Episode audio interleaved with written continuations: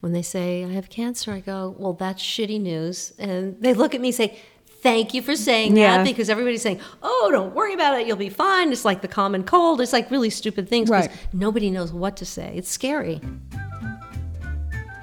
Hello, I'm Ed Begley Jr. I'm willing to do anything to help the planet. I think getting a LEED Platinum certification is better than getting a winning lottery ticket. I think my family showers should be timed, and I love my wife. I'm Rochelle Carson Begley, and at least my showers are shorter than the time it takes to actually heat up the water. And I love Ed. On this episode of Begley-esque, a very dear friend, actress and cancer activist Nancy Allen joins us to talk about making a career change later in life, a career change that really worked out for the better for herself and countless others. And the planet as a whole. Hello, everybody. You're listening to another episode of Begley-esque. As always, we want to thank you guys for downloading our episodes, continuing to support the show. Our dear friend, actress and cancer activist Nancy Allen is here today to talk to us about how she's changing the world. But first, we want to share some very kind things you've said about the show. Garen emailed us and said, Hi, Ed and Rochelle. I was a really big fan of your TV show. I still don't understand why it was not continued. Me either. Okay, go ahead. Anyway, it's great hearing both of you, and you are an inspiration to more people than you will ever know. Thank you so much, Garen. Well, Garen, thank you for being part of our community after all these years. He's not part of our family, like really part of our. I mean, he's not a cousin of yours or something, is he? Well, uh, I don't know that. I don't know Garen, honey, uh, personally, Garen. but okay, I know him now. Maybe it's true. Maybe we did have an impact. Okay, if you've got something you want to share with us, whether it's a question, a comment, or maybe a story Mm-hmm. about how you're making a difference, we want to know. So email us at begley-esque, that is B E G L E Y E S Q U E, at gmail.com, or find us on Facebook and Twitter at begley-esque. Don't forget to subscribe on Apple Podcasts and share this show with all your friends. We're very thankful that you're helping to build a community that's inspiring and enlightening others to improve our planet and our own lives. Today, we are finally sitting down with our longtime friend, actress, big public health advocate, Nancy Allen. You probably know her from fantastic films such as Carrie, Robocop, Dressed to Kill. She is also the executive director of weSPARK, a group that we love, right, Rochelle? We sure do. a support center that provides free services to all the lives affected by cancer. Wonderful organization raising awareness for a very important cause, so we're excited to learn more about that. Nancy, thank you for coming. Thank you. No, I'm just going to do a, a little intro myself because I can't even do it with a straight. I can't even look at you. Uh, she's so beautiful. It's just, it's just blinding. Anyway, Nancy and You've I been have friends a long time. Thirty-one, a little Yep. over, Almost So you're both teenagers. almost thirty-two. Yeah, we were in diapers, and um, Well, I was a toddler. yeah. and we, I have not only, we're speaking of Robocop, I was on the set of Robocop with Nancy in Monessen, Pennsylvania, of all places. That was a lovely steel mill. I have also been her understudy, and uh, I know, and she's still speaking to me. Did I do a little bit of All About Eve kind of thing happening on that one? I Didn't I think you did, honey. My memory is that you did. I was That's an the I understudy, and remember. Um, By your own description of the I events, it was pretty much what all was about it? you. Uh, we dri- Dial M for Murder. Mm-hmm. Dial, Dial M for Murder, and we're still talking. And then you know, we're very you know dear friends. I think sister is more like it. Yeah. Finally got her to agree to come to my house and do this podcast. No, Well, was- no, well, it's great to be here, and you are. You're the little sister I never had. I see. So Aw, You are. that's it's very true. sweet. It's really true, and uh, we did survive that. And uh, Yeah. In fact, with a, such a small group of people, it was actually amazing. We were the only two people that had a little discrepancy at some point. I know. but we sorted it out pretty quickly. You mean talking about the, the, the play that we went Oh, on yeah, yeah. tour Yeah. for almost a, a no about seven months. seven months. Mhm. It's a long time. We to we, be on the road. We actually toured the malls of America. yeah, debated whether or not we could put a book together about the malls.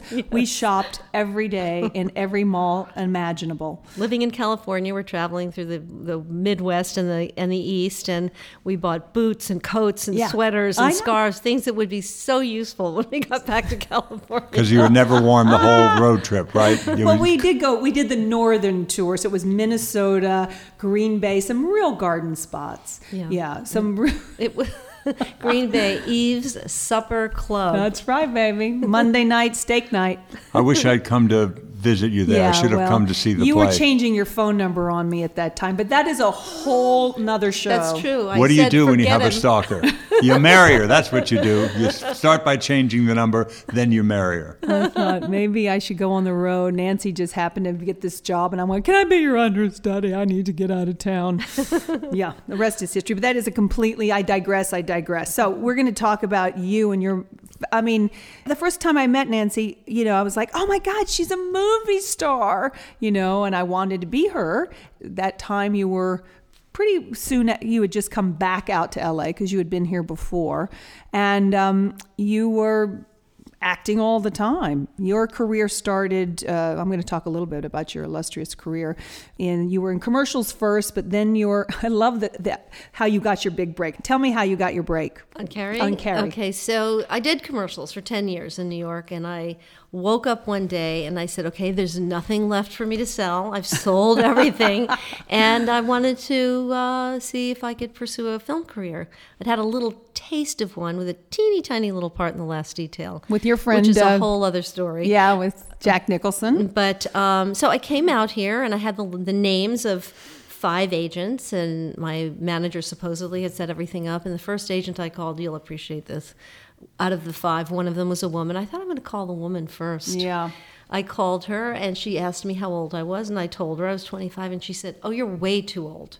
You're way too old. Oh. Forget it. Go back to New York. Oh. You're not worth the time of my investment. And I no, was she didn't say that. Do she we said know that to me. Who is Joan? Scott. Joan Scott. I love telling. Is she Joan still Scott. alive? I No, don't I don't think so. She liked boys. Yeah, she liked boys. So Didn't she have APA or something? Uh, no, she had her. It was the Joan Scott agency. Oh, she was her own deal. Okay. So anyway, I got here in September, and I had did get an agent, and he never sent me out. And I thought, well, what's going on? Don't you need pictures? Says, no, I'm out in the field talking about you. I'm giving just I'm describing you to them. Exactly.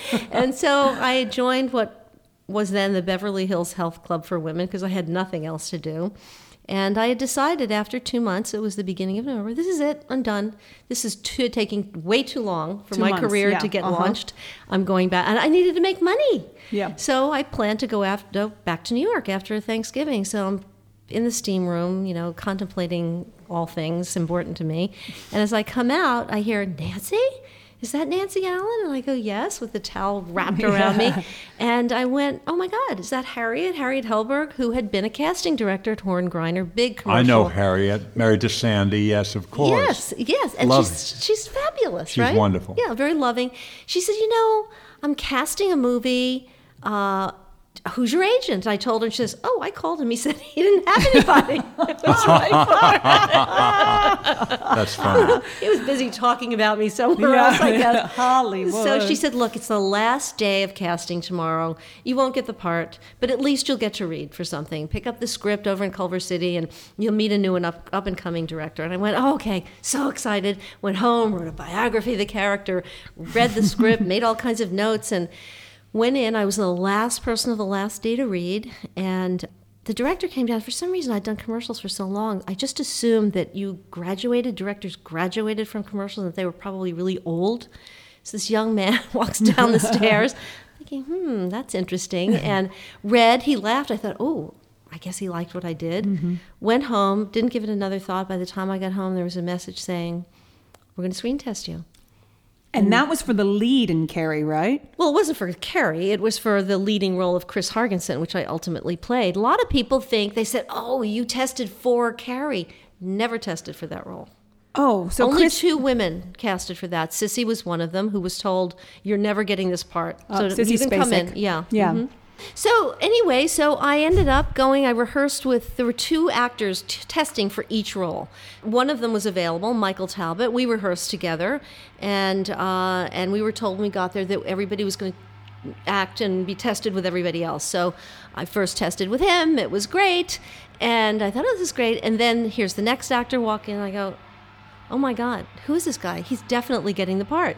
That was John Travolta. Really? And I thought, shit, it's not, I'm not going to get it because he probably rehearsed with the other actress. So he sat down. There was immediate chemistry between us, immediate chemistry. And uh, it was really wonderful. And uh, a few three, three days later, Harriet calls me, whispering, They're looking at the test.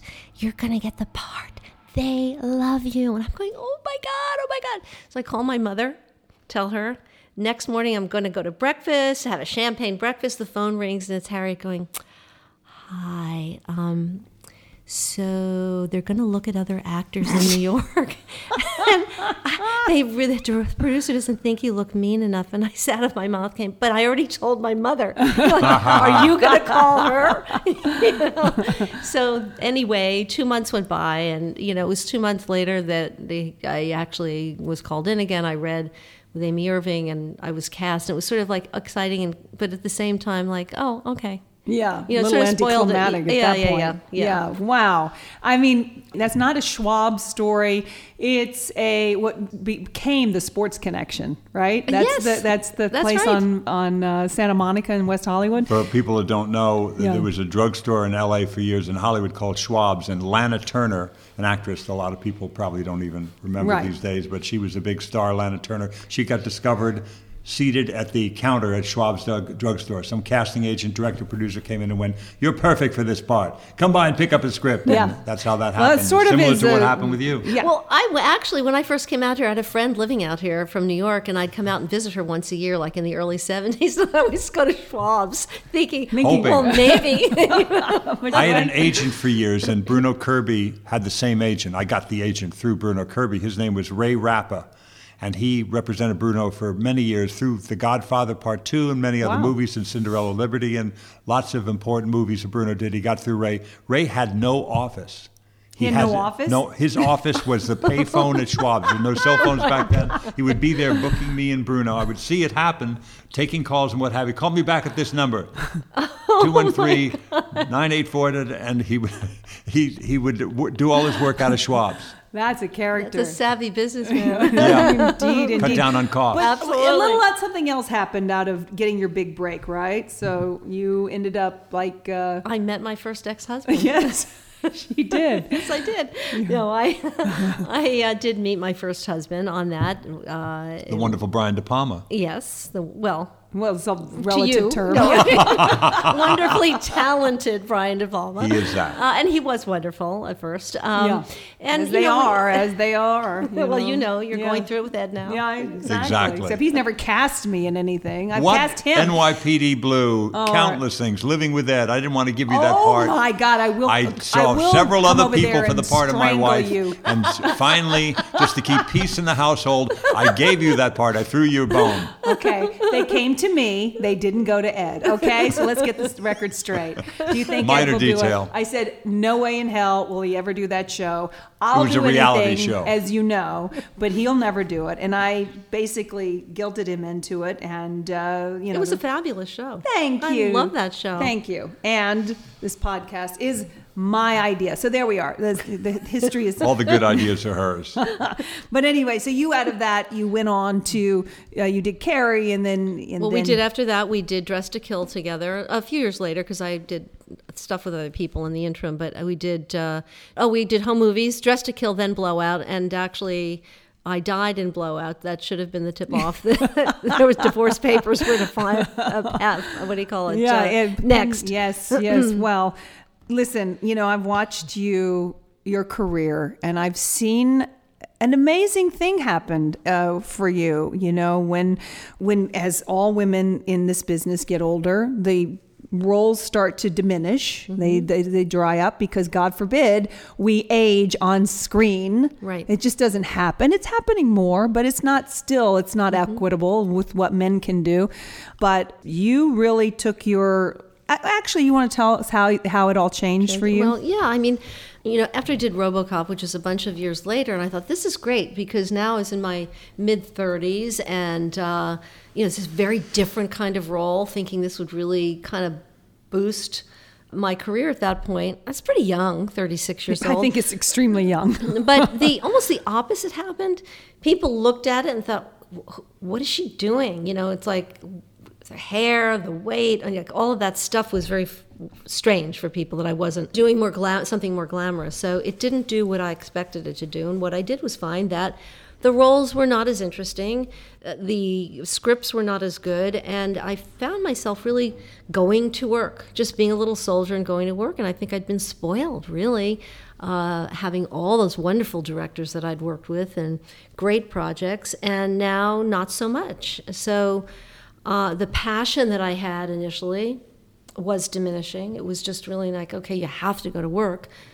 Um, and I thought, well, I have no education. I have no skills. What the hell is going to happen to me? You know, is it shopping cart time? What's happening here?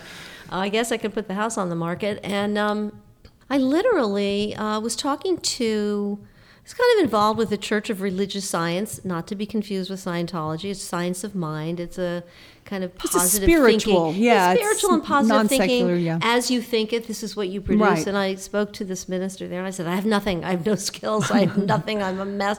He said, That's not true. You have unique gifts, talents, and abilities like every person does, and we're all here for a purpose. And you know, thank God. Just do a prayer thing saying thank you, thank you every day for this. And and I don't know how long after I did this incessantly because I was getting more and more desperate.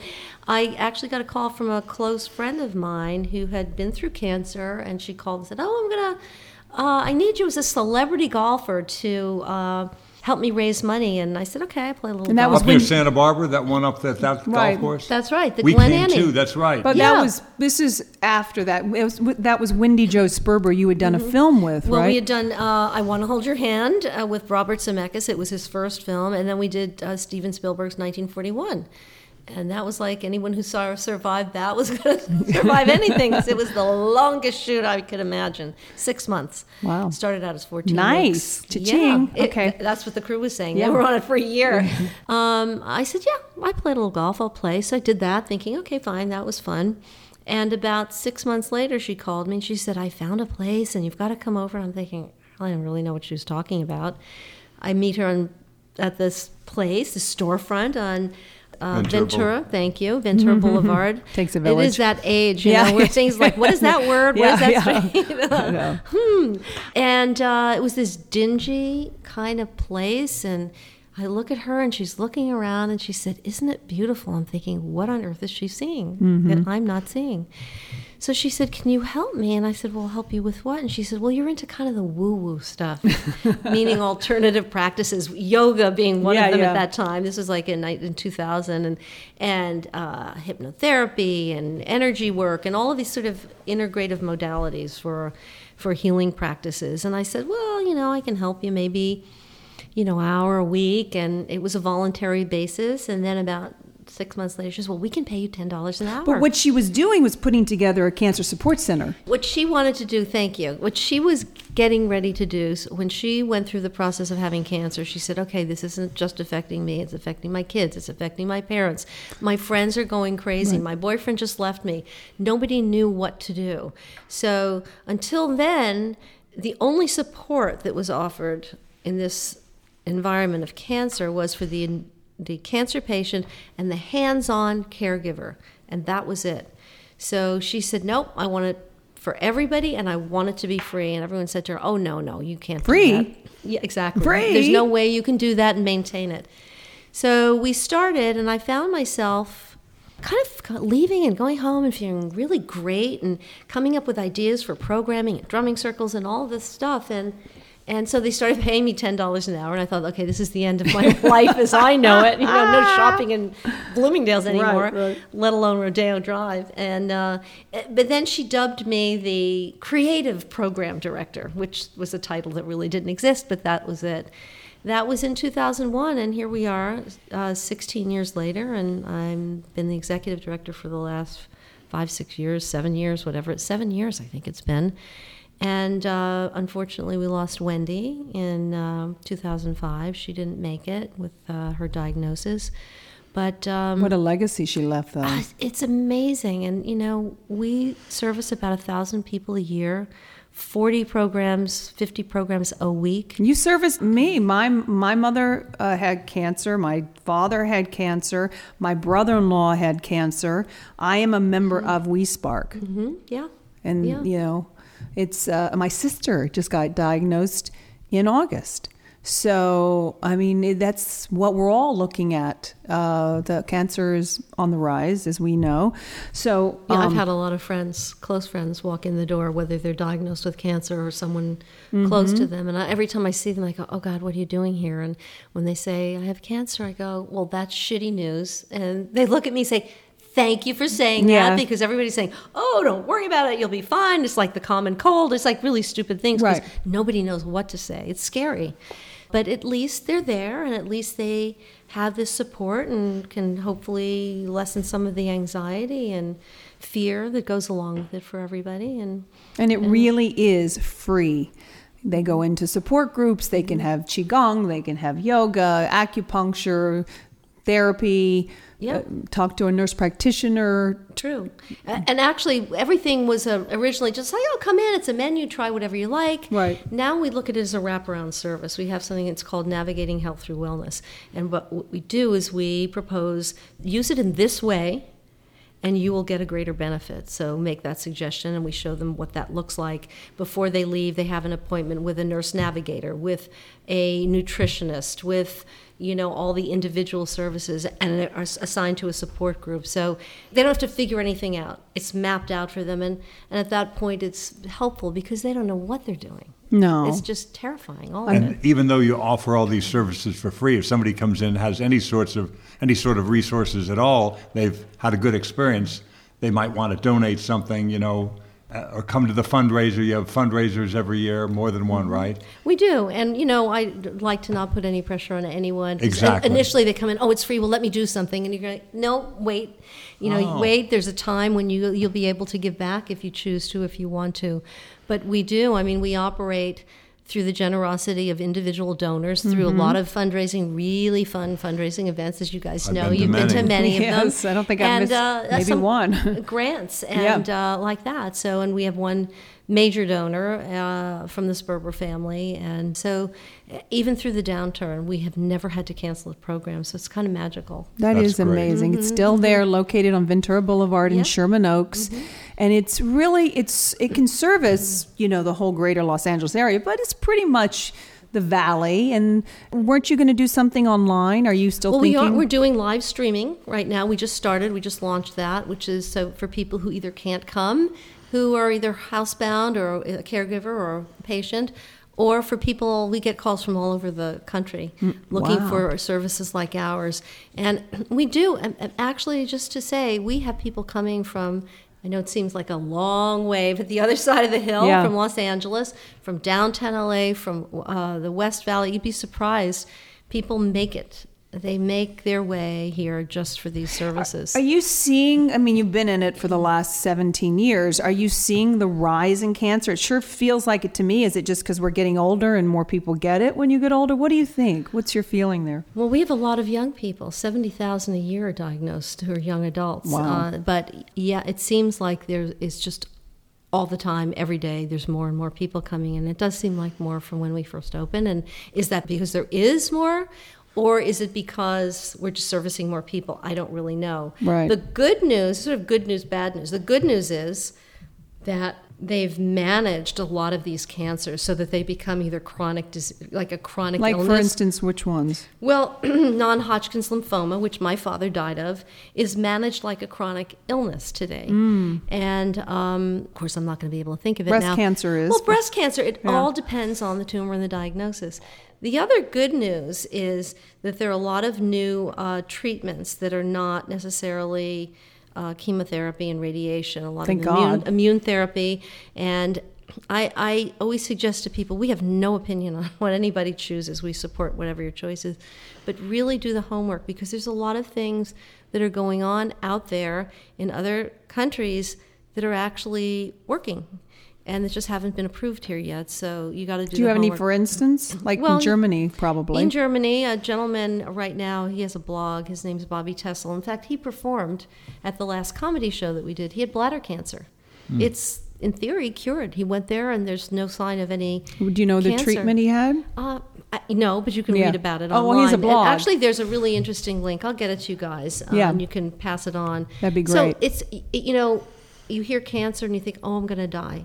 Not necessarily so. Yeah. You know, just You know, if you can get someone, an advocate, a nurse navigator like we, someone to help you research and do the homework. Uh, there are many choices out there. Now, do you provide because people that come to your, you know, to WeSpark, if they're family, then they're genetically potentially have cancers, will have a cancer in their life. I mean, my family is riddled with it. So, how do I prevent it in my own life? Do you talk about prevention? You know, well, I think that's a key. That's the key topic. Two major oncologists now. When you ask them, they they're from uh, I think it was MD Anderson and uh, maybe the Cleveland Clinic. But basically, what's going to help this epidemic of cancer. Prevention is the, is the deal. Certainly, nutrition and health and well being and all of that, but I can't tell you how many people have come in. I exercise, I eat everything right, I do everything I'm supposed to do. How could I possibly have cancer? So, this comes back, I look at both of you what's going on in the environment? Right. Absolutely. That we have no control over. Right. And now we have even less control over it. Well, they certainly our, our water. Yeah. yeah. They are certainly uh, scientifically making links between, you know, cancer air, clusters yeah. and people Absolutely. have a lot of pesticides, herbicides, fungicides in the groundwater and but even solvents, the affluent people yeah. who mm-hmm. were doing uh, who could afford dry cleaning. Right. You know, they would get their clothes dry cleaned all the time. Oh, I'm going to dry clean my blue jeans. Who dry cleans their blue jeans? Anyway, they my were boyfriend. Wearing, yeah, exactly. Well, tell him to stop. I don't. Tell him to stop. Because they're wearing those clothes 12 hours a day and it's in the fiber, the perchloroethylene. Now they don't use perc, but they use things that are as equally as bad, I think. You know, the long term on it, you know, no one knows. But why not if you have choices make better choices. You have to get the information one. Definitely. Mm-hmm. Uh, my personal belief is that stress is one of the worst things in our life and it is the the one thing that can cause any kind of dis-ease right. in the body mentally spiritually emotionally physically so i think in the environment that we live in you know political how fast things move the pressure of of perfection in every area because right. everyone's watching everything you do. Managing that stress and learning to just breathe, that I think is so important in every way. Yeah. Nancy, let me ask you when somebody has cancer that you know, people I know, people out there listening know, what should you tell them about getting help? Not just the kind of help you're going to get from doctors, the medical help, but getting that other kind of help. What would you recommend to them? Well, as a friend, I think the first first thing you just say is really the truth. I'm so sorry to hear that. That are you, how do you feel? Are you scared? I mean, you give them that space uh, to have their feelings, to express what it is that that's going on with them, if they if they're even able to do that, and then you can ask them, "Are you going to get some support?" There's a lot of let them inform them if you know of something that's out there where they can get help inform them inform them about support about getting information. You know they have a right to ask questions about what's what's posed to them by the medical community and really to get help and support because it is it takes it really does take no one should have to go through it alone, and I don't think anyone can uh, go through it alone. But as a friend, you just let them know your true feelings. I'm sorry to hear that. Is there anything I can do to help? I'm here for you if right. you need to talk. And if they want that kind of support group help, you could probably advise them type in support group yes. Uh, Indianapolis, support group Duluth, yes. and you'll probably come up with a place, a local place that's helping such people, right? You, absolutely. And you can also ask the um, social workers at any hospital that you're involved right. with. And uh, generally, the nurses or the receptionists, doctors are not as informed about all of that other stuff outside of the medical. But yes, now with with the internet, it's infinite possibilities. I would imagine. I don't know if there's any statistics on it um, in terms of people who do get to su- who get support and those who don't. Whether who fares better. I don't know. Do you know have have any idea statistically on that? Those statistics are there. I don't have them at the tip of my tongue, but I do know what happens when people come in for support. Uh, initially, they do much better physically, emotionally, and mentally. Uh, I've seen people come in a few years after they've been through the cancer experience I don't know what's wrong with me. I can't function because it's kind of like any loss. There's a, there's a loss of self. Life as you know it is is vanished. So you have to deal with the grief around that and look for I hate this expression, but the new normal. What is life today and how do I do it? So they come in trying to figure out why they're in such a this this spin and as anyone knows, you guys know because you're really both, you know, uh, seekers. If you stuff your feelings and you think, "Well, that'll be, I'm okay. Oh, I'm okay. I don't have to deal with that." It's going to come out somewhere. Yeah, it's like steam pressure. You can bottle it up here that's going to leak somewhere else in the Mm-hmm. plumbing. Exactly. Exactly. That's why I'm very forthcoming with all of my criticism of Ed on I a think daily I- basis. and I admire You don't want to keep that bottled up. nope, don't want to. Get it out. It's better for Yeah. me. I never loved you, you bald, out of work old man. Something like that. Ultimately, you're first of all, you're being honest. Number two, it might help me change what I can. And I am not Hair going to get sick transplants or from you, from your from your She's so your kind. and generous. inadequacy. There you go. Look at how loving she is. I have to tell you, I admire you. I admire this marriage. I want one just like it Really? No, no. Bite your tongue.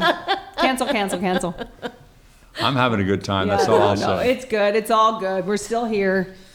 You Good. guys are very. You attract. There's a lot of joy here. You guys are funny and Yeah, funny a lot of together. joy. She still amuses me. Yeah, I amuse you. Anyway, Now it's called weSPARK. Is a is a s- Spark an acronym for something? S P A R K. It is. It's support, prevention, acceptance, recovery, and knowledge. That's lovely. wow. Yeah, I, yeah, you know, I never. I know you've told me that over the years, but I just forgot. So I. s- So Say it again to- right now. You just heard it, honey. Why don't you recite them right now? weSPARK. No, what it stands for. You've Couldn't heard it over you. the years, but now you just heard it a few seconds ago. What is it? We Support. we support.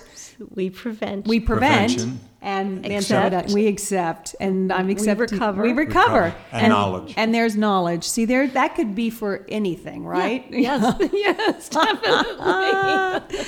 you know okay so speaking of the climate of today and our what's going on in um, politically which I don't want to get into a political conversation politically? yeah whatever you heard you understand what i meant um, you know there was something about robots the other day on television and There was a piece, though, I saw it myself wasn't it about on robos Robo- about I mean, robots. That's correct. but- but- robotic devices and But when this was this script, RoboCop was written, was in the late '80s, and mm-hmm. so that's thirty. So it was thirty years Almost ago. 30. Yeah. and where we're at as a as in society, and you know about robots doing all these things, but then eventually becoming the cops. I mean, we the I don't know where I'm going with Well, this. Well, it's not only that though, but also it's the uh, politically looking at the corporations. and Right, the fact that's that the, the point. corporations own the. There co- you go. That was the, it. Own Nancy the helped police extract and it. uh, Yes. yes, and uh, and that's what we're looking at. I mean, it's really getting Yeah. kind of crazy. I I also think of Rollerball, which was they sang, and if you remember, Right. the, the corporate rather than the you know the Pledge of Allegiance or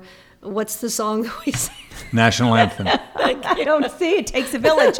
when you get a certain age, it takes a village. It takes it. So they sang the, the corporate theme, but there was Right. a lot of stuff in RoboCop that did was very prophetic. Certainly, there was Prophetic. GPS. It didn't exist at that time. Now there's GPS, and you know, just all the political, uh, really all the political. that we, uh, we never thought Yeah. we were going to live in that era per se. But, No, no. You know, and then one of your friends who was in RoboCop, Miguel Ferrer. Miguel. He just passed from cancer. Yes, we he love did. Miguel. What Yeah. a wonderful actor he was. He was so incredible in that. Sweet guy. Mm-hmm. Sweet guy, and uh, so you know, unfortunately, passed recently from cancer. Uh, it is, um, And you didn't know, Bruno, Bruno too. Your Bruno, friend. our very Bruno good Kirby, friend, our dear friend Bruno Kirby. And then we have friends who are living with cancer. Well, that's that's know? it. That's it. And you can. That's why it, there are things that diseases which are chronic and they come and they go and you can you can maintain a lifestyle. The thing that is always tricky is the side effects from the treatment.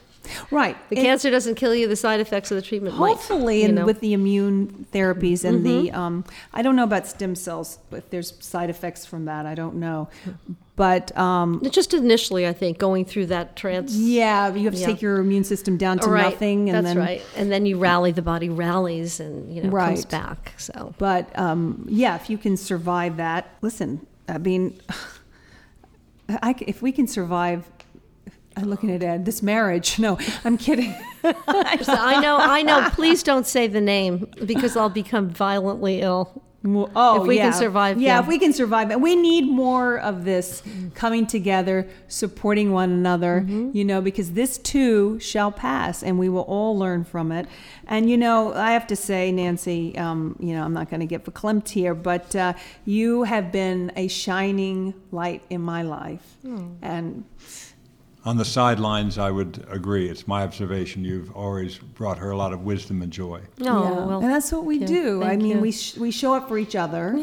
And community, and that's you know Mm-hmm. that's the whether it be in the acting community, which is can be f- good, and it can be backstabbing, it can be all those things. But Mm-hmm. you know, friends and people you trust in a in a place like Hollywood, which is wonderful on many we- on many levels, and uh, it's the best and the worst of everything, don't you think? Well, I do. I do think it is, and it is a community, and we are like the entertainment business, like Vegas. You know, is my Yeah. number coming up? Yeah. There's that element of it, Yes, it- which, of course, like the old shipwreck thing, it's like we're all in this together Yeah. and support one another, and then sometimes get a little crazy. Well, why her and not me? And Right. you know, we go through all that. But at the end of the day, and certainly that that bit of wisdom I think comes with life experience, and there is something to getting older and knowing what really matters are your friendships. Right. and that's what you have. And uh, you know your friendships have been really important to me. I don't i've lost my family so my friends are my family and Yeah. you can recreate and find the perfect family that way eliminate your own and find new characters and ultimately have that same crazy dynamic you have Exactly. with your own family Can you imagine living maybe 40, 50 years ago, like in because we just watched that series Feud with uh, Oh. yeah with Bette Oh. Davis and, And Joan uh, Crawford. and Joan Crawford and I don't know that any either of them were going to go out and you know be the executive director of a cancer support center, but wouldn't it have helped them in the later life? I mean, it really Well, yeah. I mean, I what I the take. There's so many takeaways from that. I love that uh, Joan Crawford, who knew that she found that book. Uh, Oh, whatever happened to Whatever Baby Jane. yeah. yeah. Who knew? I mean, that was very. She's pro, not gonna get credit for it. Very pro. No, and she didn't until they made this movie. But uh, our buddy Roddy McDowall. I don't know if you Yeah. remember the stories he told about those. Uh, who knows if this is true or not? Probably. But um, uh, one was uh, that Joan Crawford was working on a movie, and there was a young up and coming actress, and you know how it is with posters and billing, and it, sometimes they would put a box around someone's name because they couldn't give them top billing, and they came and asked her, could this actress have this box around Yeah. her name? And Joan Crawford nixed it and said no. And then years later, this actress died. Supposedly, according to Roddy McDowall, she said, "Well, she finally got her box." didn't she?" one story. And then the other was uh, when uh, the assistant to Bette Davis came to her and said, Oh, Miss Davis, Miss Crawford has passed away. She died. And she said, just because she's died, it doesn't mean she's changed. you know,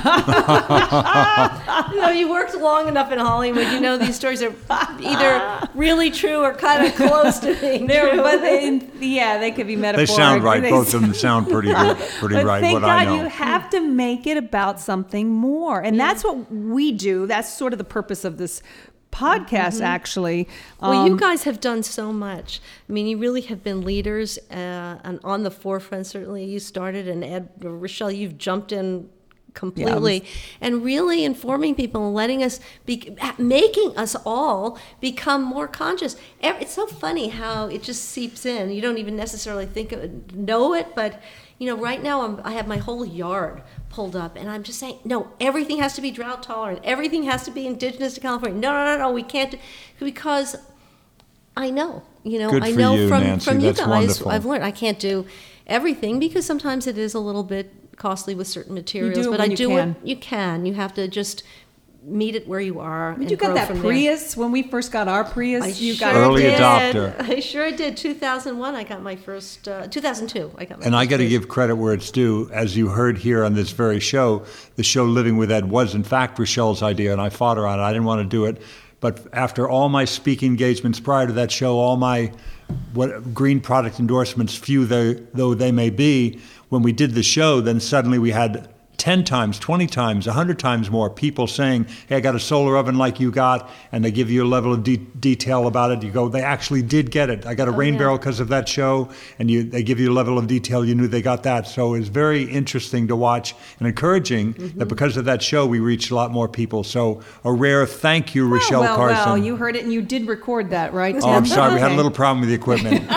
we'll, we'll catch it as a pickup later, maybe. But no, I mean that's a, you know, they need people need information. When you know better, you do better. Yes, most you people. do. You do. You do. You know, I actually had a call from a friend of mine when that show was on the air. She called me and she said, oh, "I just she just got an electrician to get that thing where you flip the switch and everything that you don't want working and burning energy or whatever it's doing oh, there." Oh, yes. Yeah, she got that done from your show. Fantastic. And I think it's really great. Really Green great. switch, I think Green, ours yeah, was called. ours was yeah, Yeah. which was in the infant stage. But yes, but that you know that's life. Life is you think you're on a trajectory and you think it's going to look a certain way, and then you it doesn't, and then you have to take a right or a left, and you create something else, and then you create.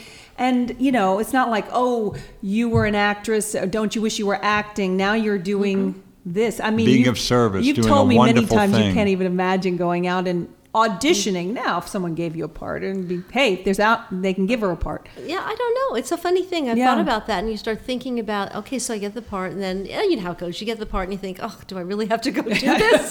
That's the first thing you do, unless it's like the perfect circumstances. Right. And then And it's improv. you start thinking, you know, ah, the days are long, and I don't know, and is it going to be a location? You know, at this stage of life, doing what I'm doing kind of fits my life well. You know, I go, I do something, I feel good at the end of the day. I go home to my animals, I see my friends. There's a certain freedom in that. I miss the only thing I really miss is the actual work of Right. acting, you know. The artistry of The- it. Yeah, just Yeah. being in that collaborative environment. There is really it, it- there's a there's a real magic in that, particularly when you lose yourself into the character and you're there with somebody that you could be someone that you know, and here you are being two different people. That's wonderful. But what I've learned is there are other ways of being creative, and you know. People have a really hard time understanding that anything having to do with a cancer support center could be creative, but it really is. And I've always thought that, well, life is a creative act. You know, you do your home, you're creating. You know, you put dinner Right. on the table, it's a creation. Well, I don't do that, Yeah, marriage. Look at the creation that's going on Exactly. here. She's acting every Lord. day. She's It's acting horror like she cares show. about me Every every day. single day, 24 7.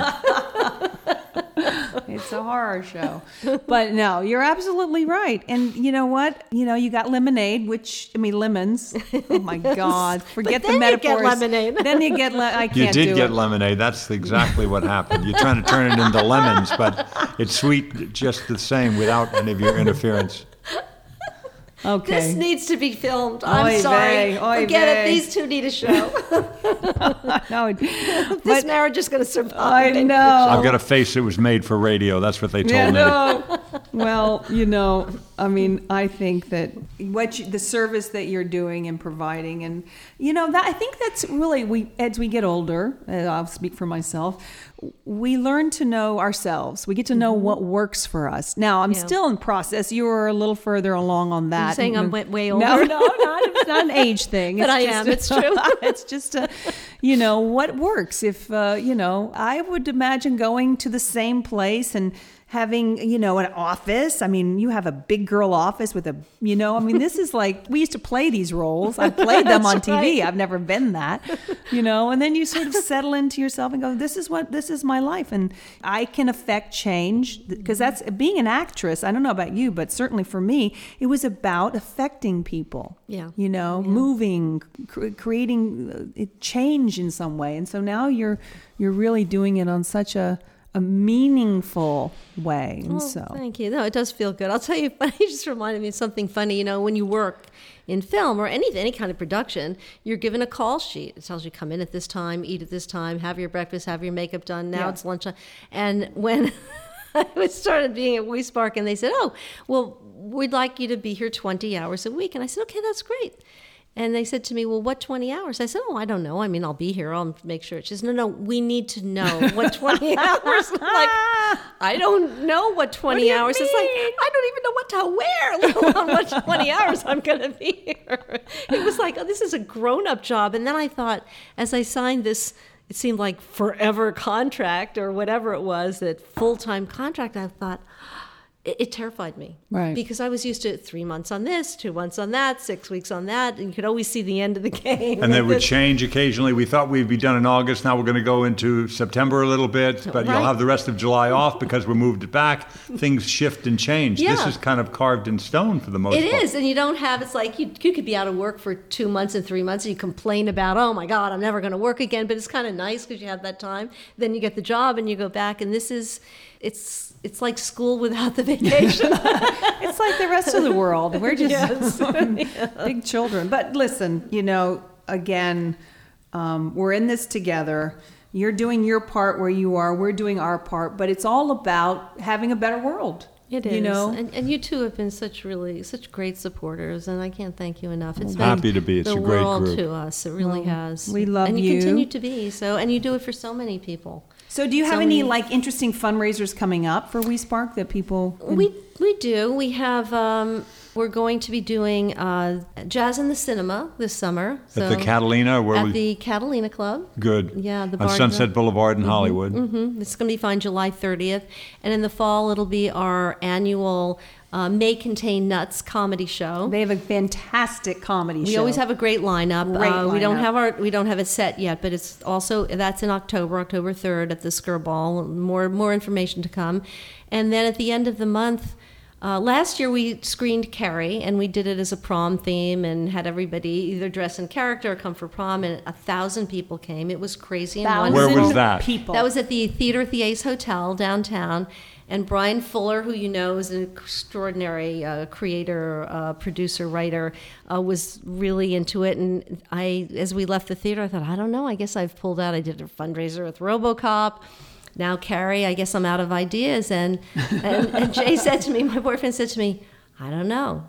Dress to, To kill, kill. cancer.